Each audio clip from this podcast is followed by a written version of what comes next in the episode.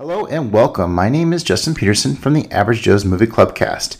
This is the first episode of my new spin off podcast. I've always wanted to watch that, where I like to connect with different kinds of people who like to watch movies and kind of take the plunge with them on this movie and figure out, you know, why they had never watched it before and was it good finally um, checking it out. So, on our first episode, we're checking out the martial arts extravaganza Bak Muay Thai Warrior from 2003.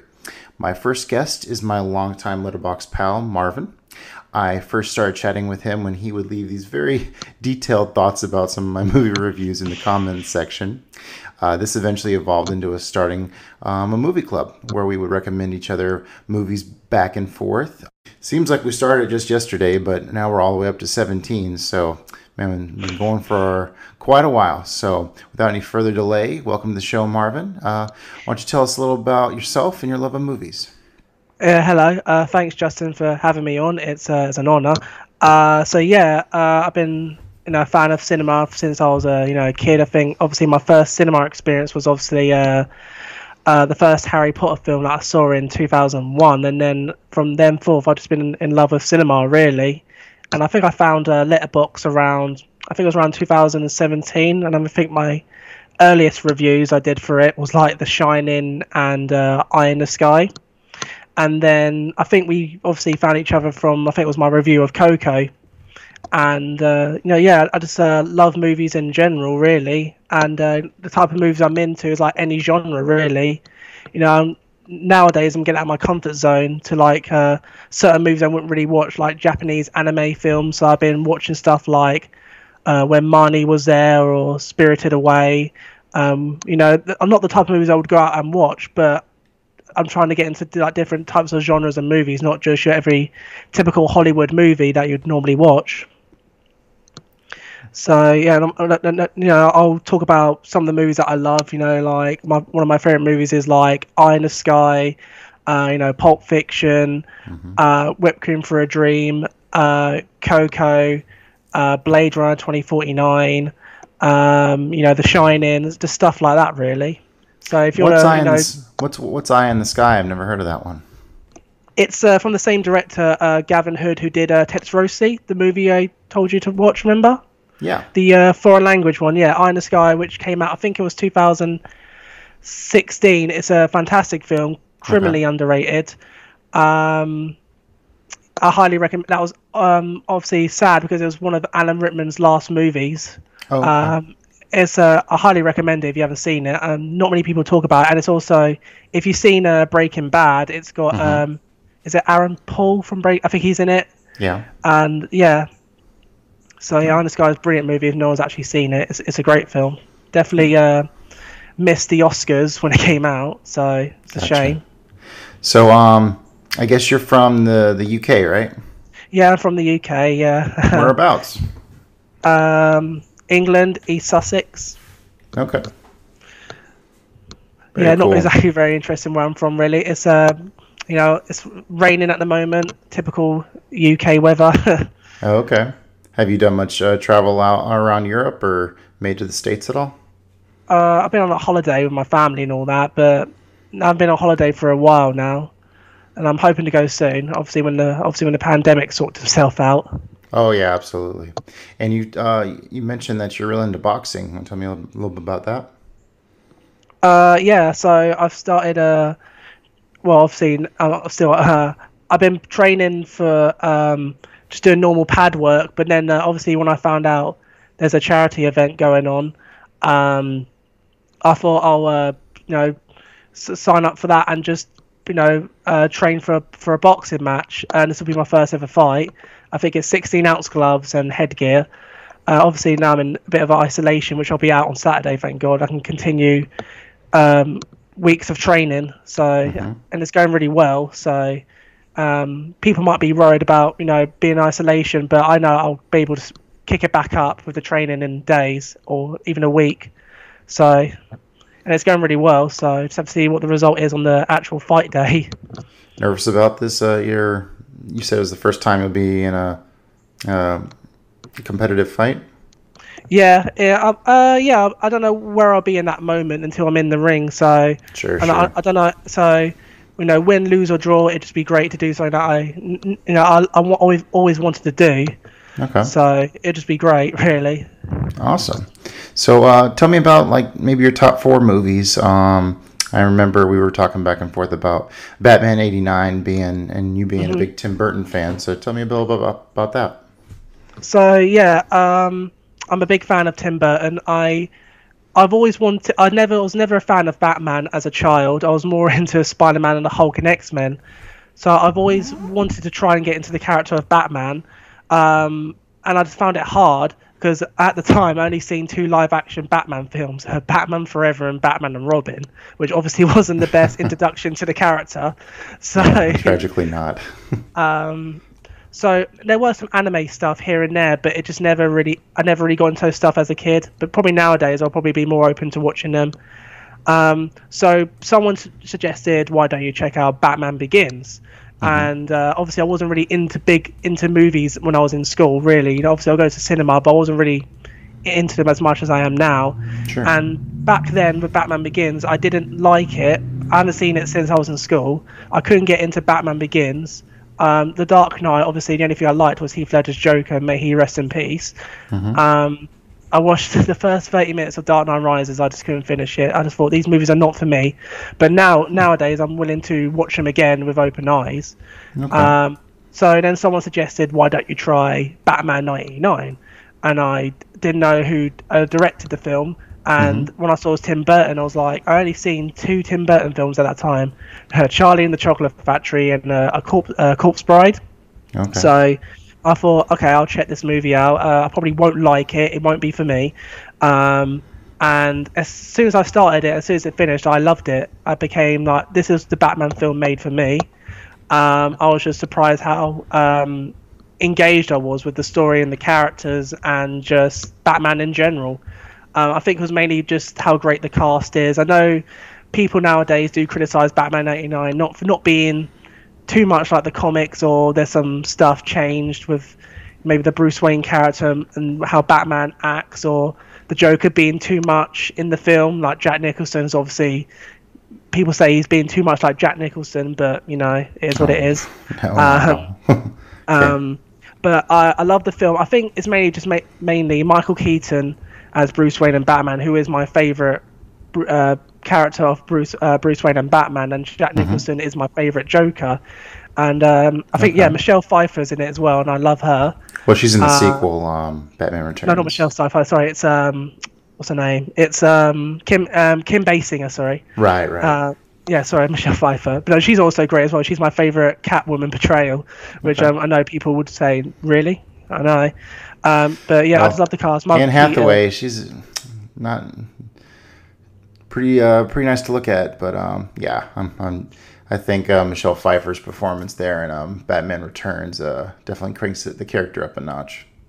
Yeah, I'm not big on Anne Hathaway. I mean, I can't think of any movies that she's really stuck out to me. Most people just say Dark Knight Rises, but I only mm-hmm. watched the first 30 minutes, so I just don't remember much about her in that film. So, with Nolan's trilogy, um, what kind of turned you off about it? Um, just the tone? Uh, I think at the time I just I just found it I think what I remember about Batman Begins specifically and Dark Knight, mm-hmm. the first half I enjoyed of Batman Begins, and the second half I think gets boring. Um, the Dark Knight, I just all I remember is just Heath Ledger's Joker. It's been a while since I watched the first three movies, and I've never really been a big Nolan fan anyway. Um, okay. I've seen all of his movies. Well, the first 30 minutes of Interstellar, I had to turn it off because I was like, I'm not watching 30 minutes of this. Um, oh, wow. Um, so, okay. You know, I don't dislike Nolan. He's just not my favorite director. Um, you know, I think my favorite film of his is Insomnia. Um, okay. You know, great great performance by Robin Williams. May rest in peace, and the great Al Pacino's in it. Yep. Um, I didn't mind Tenet. I know a lot of people found that you know quite controversial. Mm-hmm. Um, it was a not easy movie to sit through. Um, I wasn't a, I wasn't big on Dunkirk. But the trilogy as itself, uh, the Nolan Batman trilogy, I just can't get into them. But maybe now, with open eyes, I'll probably change my mind on them. But it's mainly, uh, you know, I was never a big on, fan on Christian Bale until I saw American Psycho, which is one of my favorite movies. Um, okay. I, I think I don't know. I just don't think. I know Bale had trouble with the film with the films. I, I think he found it incredibly hard um, you know, with those movies, what I heard in rumors.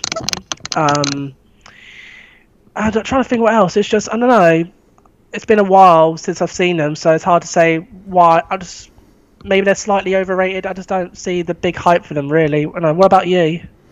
Um, I really enjoy pretty much all the Batman films. Um, for me, I thought The Dark Knight um, really kind of took it up a notch. I mean, having that really like pounding um, uh, beginning of the movie, it has a kind of that feel of heat going on, and kind of sticking this comic book story in more of a realistic setting. Um, really uh, blew me away. I think the movie's a little too long.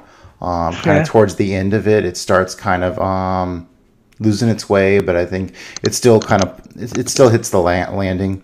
Um, for the most part, you know when it comes to comic book movies, like know I'm all about the action. Like I really grew up on like comic book uh, cartoons where you know each episode, you know, you know, they get into the action pretty quick. I mean, there's some character development there, but it's not like this, you know, long story or whatever. Where I'm finding more and more that people complain about those kind of comic book stories on the big screen because there's not enough character development or they're the uh, the bad guy doesn't have good motives he's just there to be evil and that was my bread and butter growing up so I've never really had an issue with it. I mean yeah it's a little more interesting whenever the um, you get a complex villain but um, an uncomplex villain I mean that's just you know someone for them to punch and you know that doesn't um, yeah it doesn't get grow old for me for the most part but um, yeah and 89 Batman, I had the VHS of it when I was a kid, and yeah, watched it quite a bit. Um, saw Batman Returns in the theater. And um, yeah, just yeah, watched 89 Batman quite a bit. I think that was probably my first superhero movie. Um, watched that long before I even checked out um, Christopher Reeves and uh, uh, Superman. So um, yeah, always enjoyed Bat- Batman '89. Um, it has its kind of silly moments in there, but for for the most part, I mean, Gotham's done awesome, and that that theme song is by far just iconic from uh, Elfman. Yeah, I think it's hard to. I know it's not fair to compare, but I think the biggest problems of the Nolan films, there's more well, pretty much every Nolan film, it's more, mm-hmm. it's just exposition and exposition for me. It's just, as always okay. explaining and just slow dialogues. It's just like, they can't be just be characters. Like, there's always something, Nolan has to spoon feed us this dialogue, and it's just, mm-hmm. I think and that's why the movies are so stretched out, because there's so much, he overthinks, especially, mm-hmm. um, when I watched Interstellar for the first 30 minutes, I'm like, I can't watch this for 30, for three hours. Um, but really surprised. Batman, okay, go ahead. So what was you saying?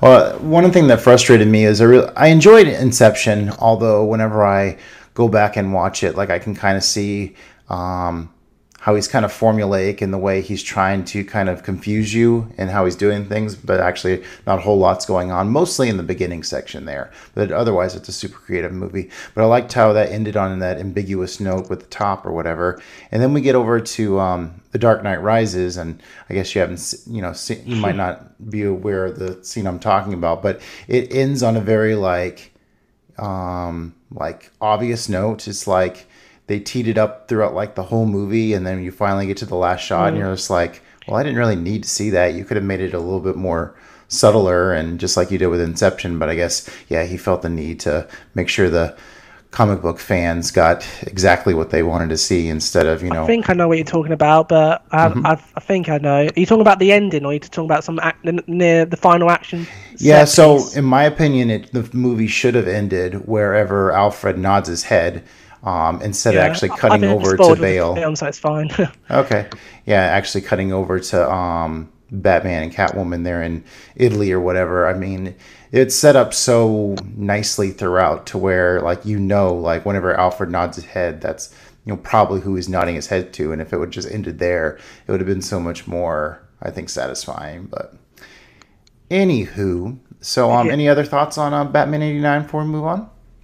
It's just um not just the cast, but I feel like obviously the soundtrack by Danny Elfman is, is iconic. Like that opening was just brilliant. Mm-hmm. And that's what got me in the mood of the film. And I actually thought the origin when I first saw it, I thought that was going to be the origin. When you see, I thought that was Bruce Wayne when you first see him with the with the uh, robber and all that, and then it wasn't because you saw Batman on the roof after that. Oh right, right. Um, mm-hmm. Yeah, and then you obviously see the origin near the end of the end of the film. Um, it's kind of strange how what Joker ends up being the guy who uh, killed his parents in that original one. So, that was Tim um, Burton's idea as well. Okay. Uh, um, and, and I know at the time people weren't happy with that, but I feel like they needed to get a um, a conflict between the uh, Batman and the Joker. Really, that's Yep, why that, probably happened. Um, But I, I, I, you know, I can't think of any other Batman movie that's done that.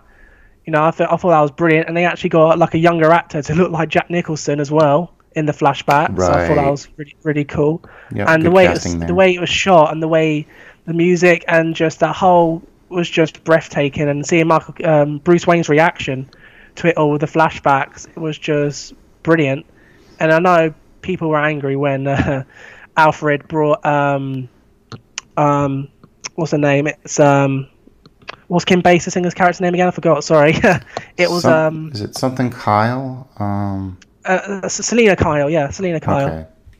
Yeah, and uh, fans were angry that they allowed Alfred to bring someone into the Batcave without Batman's permission. And I'm like, I don't know. it's- there- There's so many things in comic book movies nowadays that have changed. I mean, we just have to deal with it, really. Yeah, and I mean, she had a good enough relationship with Bruce at that point to where you know it didn't really bother him. So, um, iconic looking Batmobile. I, I had that toy growing up, so quite enjoyed uh, playing with that. And then I got kind of mad when they destroyed it in part two, but that's a whole nother. Oh, and thing. Returns, yeah, yeah. I, I love Batman Returns. It's it's when it ha- it's what happens when you give a director full creative control, and that's Mm-hmm. it. It's just it's like when Joe Dante was given full creative control in uh, Gremlins 2. He's just like, what Ah. the hell is he? it's like crazy. Oh yeah, he definitely goes off the wall there. I, I guess my my bit. I don't like how the Joker has that real long gun and he's able to somehow shoot down the Batjet with it. But I mean, but he's a clown, I suppose. So, and I think that's what makes for me. He's my favorite Joker, and my second is uh, Joaquin Phoenix in the solo movie Joker, which I also love. Um, you know, I love Heath Ledger, but I just feel like I'm more scared by um, Jack Nicholson's Joker. People say he's not that threatening or that you know psychotic, and for me, he is. Like, I mean, there's so many scenes where I can point out what he does is so psychotic. I mean, there is even a line like, "I'll make art until someone dies," or um, he scars his girlfriend's face off with you know with um, hot whatever it was, poison whatever it was, and uh, he forces her to commit suicide out of a window, and he laughs about it. You know, you can't make an omelet without cracking some eggs or something, and it's just um, and even well, when he dies, you know, he's still laughing, but it's a laugh box, and it Yeah. just it's just Jack Nicholson put the whole, you know, Heath Ledger was great as well, but it's just Jack Nicholson made a. I felt like um, um, Jack Nicholson was more um, co- comic book um, feel than I think Heath Ledger was more a, a creation of uh, Nolan. It was more of a creation by uh, Nolan, Okay, really. gotcha. Interesting um, thought on that one. Yeah, I definitely enjoyed Jack Nicholson's performance there. I mean, despite him being this huge personality, he still manages to get lost in the character, which definitely appreciate there. Um, any other uh, top three movies you want to call out before we move on? Uh, yeah. Uh, uh, Requiem for a Dream. Okay, Uh, obviously, that's not the uh, not the most happiest movie to sit through by any. Uh, um, that was definitely one of the biggest like punch rent gut wrenching movies I've ever seen in my life. Um, I know it's probably weird to say it's one of my favorite movies of all time, but it just shows just don't take drugs. It really does mess up your mind. Oh yeah, for sure. Um, it's just the movie. It's it's probably my. It's obviously my favorite Aronofsky's uh, film. I've seen his other work. I saw Mother in the cinema, and I haven't seen it since it came out in the cinema. And I know Same it was pretty, it was pretty much uh, love or hate, but and um, there's also um, what else he do? He did uh, Black Swan, which I thought was great. Um, Me too. what else did he do? He did. Um, You've seen The Wrestler yet? Uh, I saw it once, but I can't remember much about it. But I think that those are the only movies I've seen. But Requiem for a Dream is just like I love um, kind of split stories, like like um, like in Pulp Fiction. There's another movie you recommended to me. It was from the director of The Revenant. Can't remember what it was called. It was kind of similar to that. Oh right. Um, oh, I'm It blanking. was it, it was uh, it's, it's with uh, some the the dog, wasn't it? I can't remember. um, Look but no, um, I love split stories like that. Um, and uh, he's got a great cast. You know, you got Jared Leto, um, who's one of my favorite actors. You know, you have Jennifer Connelly. Um, you have Marlon Wayans, which annoyed me because he should be carrying on with this career. Um, I don't know why he didn't take this road through drama. He had to go and do, I don't know, two scary movies and other spoofs. yeah. The actress's name I can't remember. I think it was Ellen something, who obviously had the strongest story in the uh, the entire movie. And it's just the movies, you know. It's just the direction, the sa- that soundtrack definitely fits for 2020 and 2021. That Mhm, iconic yeah. soundtrack. Um, yeah, great music just- in that movie. it's just uh, it scars you for life. You know, just the way it's shot, especially that third uh, climax of the editing, where you see what happens to what's happened to those um, those uh, four characters. Um, it's just um, it's just insane, really, and it's just devastating to see what happens to them near the end, unfortunately. And but it's just one of those things. I don't recommend doing drugs or um, pills. It's just it's definitely one of his best movies in my opinion, and uh, it's not too long. It's not too short. Um, obviously, it's really hard to sit through, but I feel like it's a movie everyone needs to see. Yeah. Like, just uh, it's definitely something that we'll. I think it's a film that we need in our lives in a way. Mm-hmm. What yeah, I do. I film? definitely like those emotional impact stories. Um, yeah, films don't necessarily have to, you know, be all fun and stuff. If it, as long as it's having an emotional impact, so it's a lot of times that's what I'm looking for. What was your question? Uh, what did you think of the film Requiem for a Dream? It's been a while since I've seen it, but um, I don't blame def- you.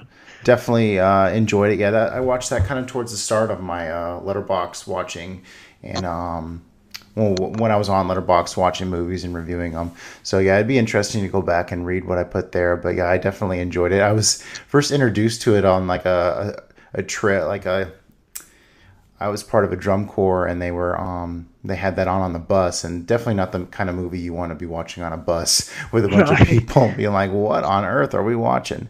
Um, but yeah, later watched it and knew its reputation for being intense, and definitely lived up to that. Especially with seeing um, what the actress from I think The Exorcist is in it, and I think she got nominated for an award for you know her portrayal of you know um, desperation and then going into drug abuse. So yeah, definitely enjoyed as well. And then that um the Iñárritu movie we were looking for was Amores uh, Perros is that uh, dogfighting split story. Yeah, that's it. Yeah, I love movies like that when they split characters from uh, different sections and just different timings as well. Um, I don't know. I just love stories like that. Really, I know it's been done to death, but it's just the way it's done. You know, especially in Quentin Tarantino films that do it so well, like in Pulp Fiction or Once Upon a Time in uh, Hollywood. Right. All right. Well, without any further ado, let's get into um, our main feature here the movie that we both had, I guess, been meaning to see for the longest time, just never got around to it Ong-Bak. Um, now, how did you hear about this movie and, you know, why did you put it off so long? Um, my personal trainer actually told me about this film because he also recommended the other films. I think it's called um, Ip Man with um, uh, what was it um, Donnie? Um, he was in Rogue One and obviously in the Ip Man series. Um, is it, um, look it up. What- but I love um, I love uh, martial arts films. Donnie Yen. yeah, Donnie Yen. I love martial arts films in general. Like The Raid and The Raid Two are my favorites, and uh, also Ip Man from one to uh, four, and also the uh, spin-off film as well. And I thought I'll check this one out. Looks looks decent enough, and w- I watched it uh, last night. It's a pretty damn great film. Yeah, um, I was more impressed with the um, action scenes and the way it's choreographed, especially this uh, chase sequence in town. So Mm-hmm. it's not just like your typical martial arts fights. It's actually our main character going through the busy streets and just the way he's jumping over stuff and um, like this director, he's just he's showing the action the uh, the uh, choreographed action scenes in a diff- Mm-hmm. uh, twice in different angles Yep. uh, to make it look like it's of it. Mm-hmm. actually there. And I thought it was kind of cool. Um, I've noticed that in the, some. Um, I think the big, big stunt at the end of um, Police Story with Jackie Chan. I think they play it like three or four times just because you know, like you got it on you got it on camera from all these angles. Might as well show it, and they definitely take advantage of that here too. And it, you know, you'd think that would kind of make the story feel a little disjoint. Um, disjointed but mm-hmm. i mean it's just so cool to see those things it's like yeah i'll watch it again heck yeah um, obviously, uh, I think his name is Tony Jaa. Um, you know, massive respect to him. This must have been really difficult to perform mm-hmm. all these stunts. Um, you know, just like with Jackie Chan as well, they they just uh, risk their lives with these movies. Yeah. Um, obviously, Hollywood nowadays would just CGI this stuff, which is unfortunate. But um, I think it's not. It doesn't a movie. It's not a movie that takes itself overly serious as well. There's a lot of humor during the action scenes as well, especially. Uh, mm-hmm he's trying to get his money back from um, the counter, and he, they think he wants to fight, but he doesn't. And obviously, someone mm-hmm. uh, run, runs towards him. He just does this uh, this famous back kick spin, uh, kick spin to mm-hmm. the head, and it was, it was just it knocked him out just like that. And I thought it was humorous. Now, the first time I came across this movie, I was in kind of like a social area. I was still in college and I was studying abroad, and they had this movie on, and I looked, and you know, someone was going on and on about how, oh, this is such cool martial arts. I mean, it's all about like bashing people with your elbows and your knees and stuff. And I sat down and watched a scene or so, and I was just like, yeah, this is this is really cool. And then kind of thought nothing of it and went on what I was doing, and never thought to watch it again. Shame on me. Um, so yeah, I was real excited whenever you recommended we check this one out, and I popped it on and highly enjoyed it. So uh, the synopsis via our courtesy of IMDb is uh, when the head of a statue sacred to a village is stolen, a young martial artist goes to the big city and finds himself taking on the underworld to retrieve it. And I think it's he goes to Bangkok, right? Yeah, something like that. Yeah, he's trying to get like um, a Buddha head back. Yep. And man, you know that you're in for a crazy ride with this, with that opening scene where you have all these guys that are like painted in mud and they're doing some kind of climbing a tree contest where they have to yeah. go up to the top. It's like capture the flag or something. mm-hmm. Oh, there's some pretty wild stunts as these guys are literally flying out of the tree. I guess you can kind of tell that they had some pads underneath the dirt. Um, mm underneath the tree, but still a really fun way to kind of open things up and introduce you to the zaniness of this movie. Yeah, it's a it's really crazy. You know, it's just I'm surprised not many people talk about this film. I don't know if it did well or not, but Roger Ebert gave it a thumbs up, so mm-hmm. it must have done some some good. And I didn't realize it had sequels as well. I'm like, oh wow, I thought this would be just a one-off film. Yeah, a whole series of them. Um, I suppose the language barrier does get in some folks' way because a lot of action fans aren't into um, subtitles. You know, that's that's something no. a lot of Americans kind of have to get over. But um, you know, once you do, sure. it's it's been yeah, going around for ages since Seven Samurai. Okay. So yeah, um, and I feel like you know, not just the action scenes; it's just uh, the way it's directed you know, it's just how crazy, um, how far they're willing to go with the action scenes. Um, like you said, he has a special move with his elbow. It's like um, like a John Woo film, in a way. Okay. Um, all right, so yeah, it doesn't take long to get into the plot at all. It doesn't spend like an extra amount of time like setting things up. We find out that the uh, sacred Buddha head gets stolen, and so uh, Tony Jaa, uh, who plays Tang, you know, is off to the big city to go get it. Um, you know, as I was watching this, like I had mentioned, you know, I watched some Jackie Chan and Bruce Lee, and as impressive as those are, like the the the whole Muay Thai style of like how it's his like whole body is so physical. Um, form of fighting that it's it's so impressive to watch. Um, super memorable villain, the guy with the trach, and he's just this total asshole, and he's this compulsive gambler, and he keeps um, betting against Ting uh, to winning. and then his like um, the little happy guy next to him keeps getting ma- um, happy. yeah, that, that was uh, one of the uh, highlights as well. Yeah, that Ting keeps winning, especially that first fight when he like just instantly knocks the guy out, and he's like, "What?" And then he like the baddie definitely forms a, a grudge immediately against Ting and wants to do him no good.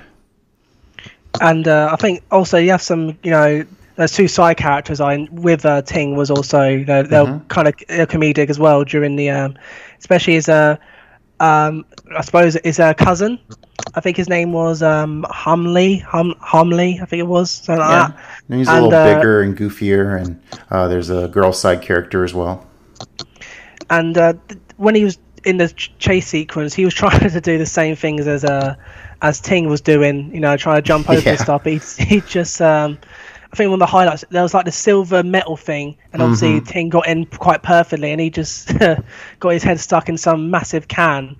Yeah, And uh, it or just um, happened to come out right for him.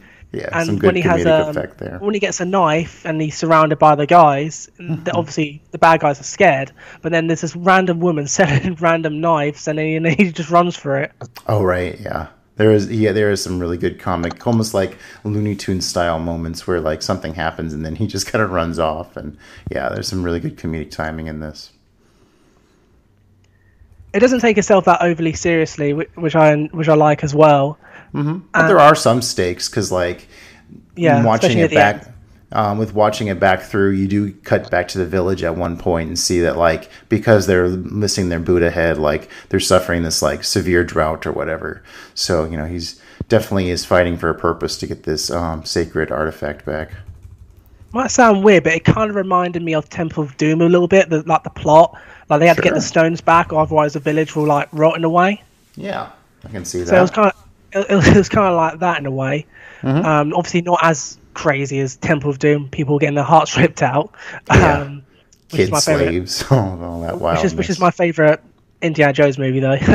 okay. um, and you know, yeah, it was. Um, it's not like a deep character movie. If people go into this film, you're not expecting deep characters or anything like that. It's just like um, a movie that does have like you know, our main character does like want to get this uh, head back and just not cause much trouble, really. And that's it's really, really, about it. yeah awesome stunts awesome fights and seeing some elbows to the head and you definitely get that I think um, my favorite scene, not just the uh, town one, but in the in that circle where he has to face those three guys. Uh, the fir- I think it was like the second one. He was kind of massive as well. Um, he had this random middle finger at you, and then um, and Are you talking about the one that was going at him with the chairs and stuff? uh, no, he had like this crazy uh, mohawk curly hair with a uh, Okay. not- oh yeah, long curly hair. I remember that one. yeah, he was a bit nuts. Um, but I know the one you're talking about, the one who kept throwing tables and chairs constantly. Yeah. Um, And that fight Um, ends with him like them flying out of this window and him landing on him, and he finally wins over the crowd. Which it's kind of weird that he just then won over the crowd, but I mean that was a cool moment. Because I think they're like throwing coins at him or something. yeah, Ting must have some really strong bones in him because he's getting smacked really hard with these chairs constantly over and over again. Um, there is this weird one where he keeps throwing uh, plates and he's just punched them back uh, constantly. It was like three times. Mhm. Um, One of the fights I liked is the guy kind of with the poofy hair, hair, and his like style was like really fast footwork or whatever. But yeah, Ting kind of put him in his place with his elbow to the head. All right. Um, yeah. So they finally tracked down the asshole with the uh, who stole the statue, and um, and oh yeah, that's the scene where like he's with a girl in his like apartment and like he like shoves a bunch of drugs in her face and she starts ODing Mm-hmm. Oh, yeah, and that, that was, was pretty nuts. And that leads to a great chase sequence. Oh, did you want to say something else about that? No, yeah, it reminded me of like Pulp Fiction, you know, Mm-hmm. when you know, uh, those types of stuff is really, um, you know, horrible to see. Obviously, Yeah, especially Um, against her against her will having being OD'd like that. It's pretty nuts. yeah, it was uh, crazy. But yeah, that leads to a really good uh, chase scene where they're in those little three wheeled buggies, and man, those things Yeah. are going like all over the place, flipping over. There's one part where one like flips all the way up in the air, and there's this huge explosion. Doesn't make any sense whatsoever, but it's still fun. It almost like reminded me of Speed in the middle of it, where they're on that like overpass Yeah. that um that runs out. Um, but yeah, it's all for a purpose because like at the very end, um, they crash into the water and then they see that there's this whole huge conspiracy about like stealing Buddha heads from all over the country. I guess to um, you know, I don't know how. I'm not sure if they were. Sell- I guess they were probably selling them on the black market or something and getting quite a bit of money out of it. So that whole scheme so definitely get a bit of uh, Thai culture here with um, seeing how important the Buddha is to the to them. Yeah, yeah, definitely, and um, it was just uh, how willing he was, you know, to go out there and get it.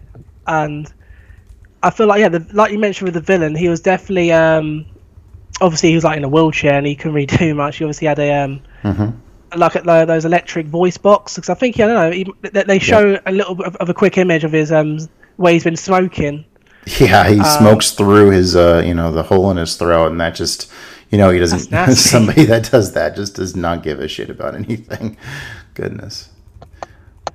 Um, kind of a bizarre. I guess the the weakest part of the movie is kind of the third act slump, where like they force Ting, I guess, to throw a match against um some that one guy who like pumps up on a bunch of adrenaline. I guess it was, and Yeah. um, it's kind of an iconic moment because Ting's like wrapping his arms up with the the ropes and stuff. I think that's what's on the cover.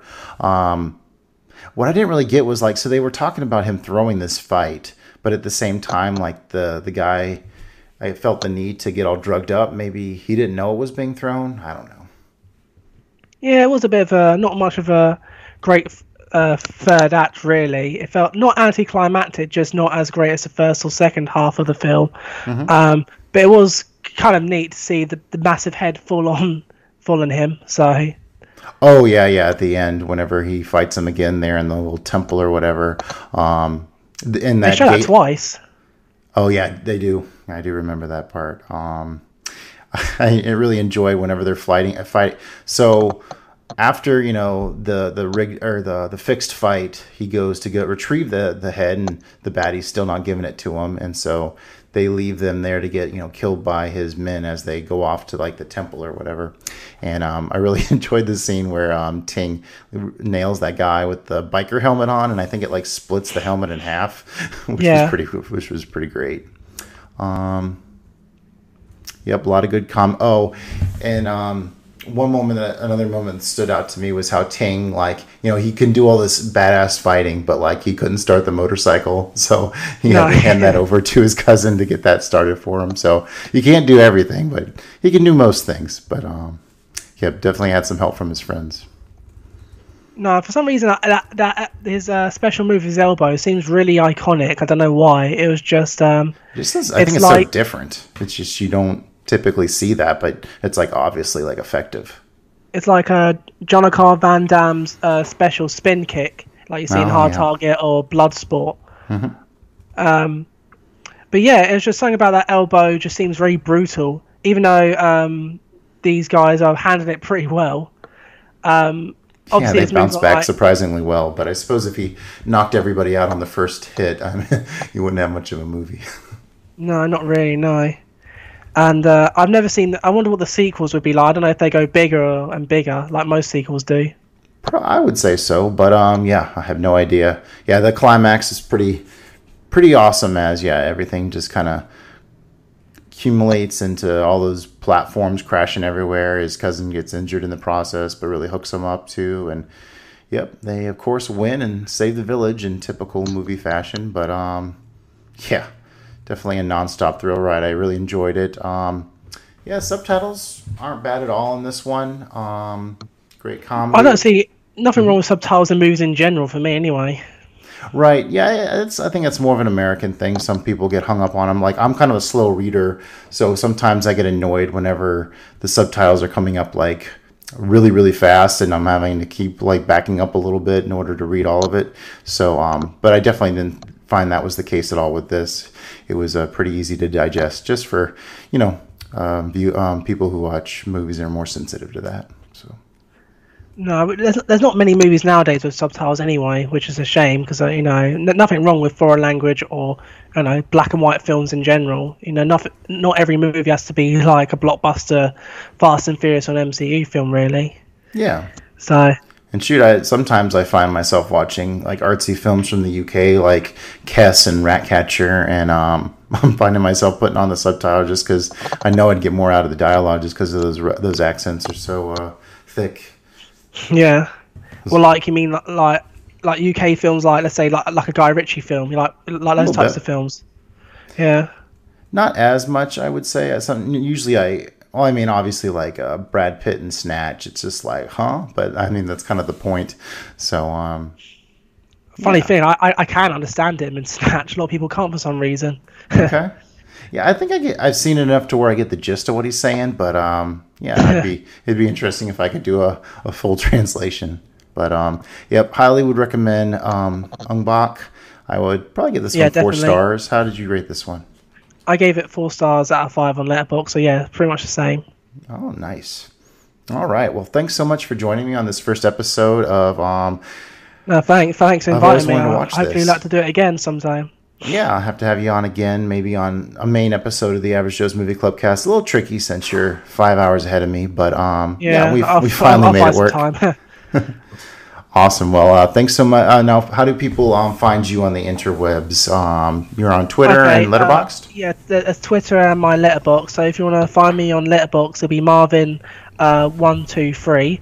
Mm-hmm. Um, and for Twitter, it will my Twitter link. My Twitter link will be on um, Letterboxd. But if you don't have Letterboxd, then just um, follow me on Twitter at Marvin K Brown one. You have your, your own YouTube channel as well, right? Oh yeah, my YouTube channel as well. Yeah, that as well. But I haven't made a video for uh, uh, two months now, not since the Snyder Cut. But just type Okay. in Marvin's channel and you'll find me on there. Very cool. And of course, you can find me on the Average Joe's Movie Club cast um, YouTube page, and we're on Buzzsprout, and pretty much trying to help write daily on Letterboxd. So, hope you guys enjoyed this episode. Have a great day, everyone, and keep watching movies. Yep. Have a good day, everyone. Thank you, Justin, again.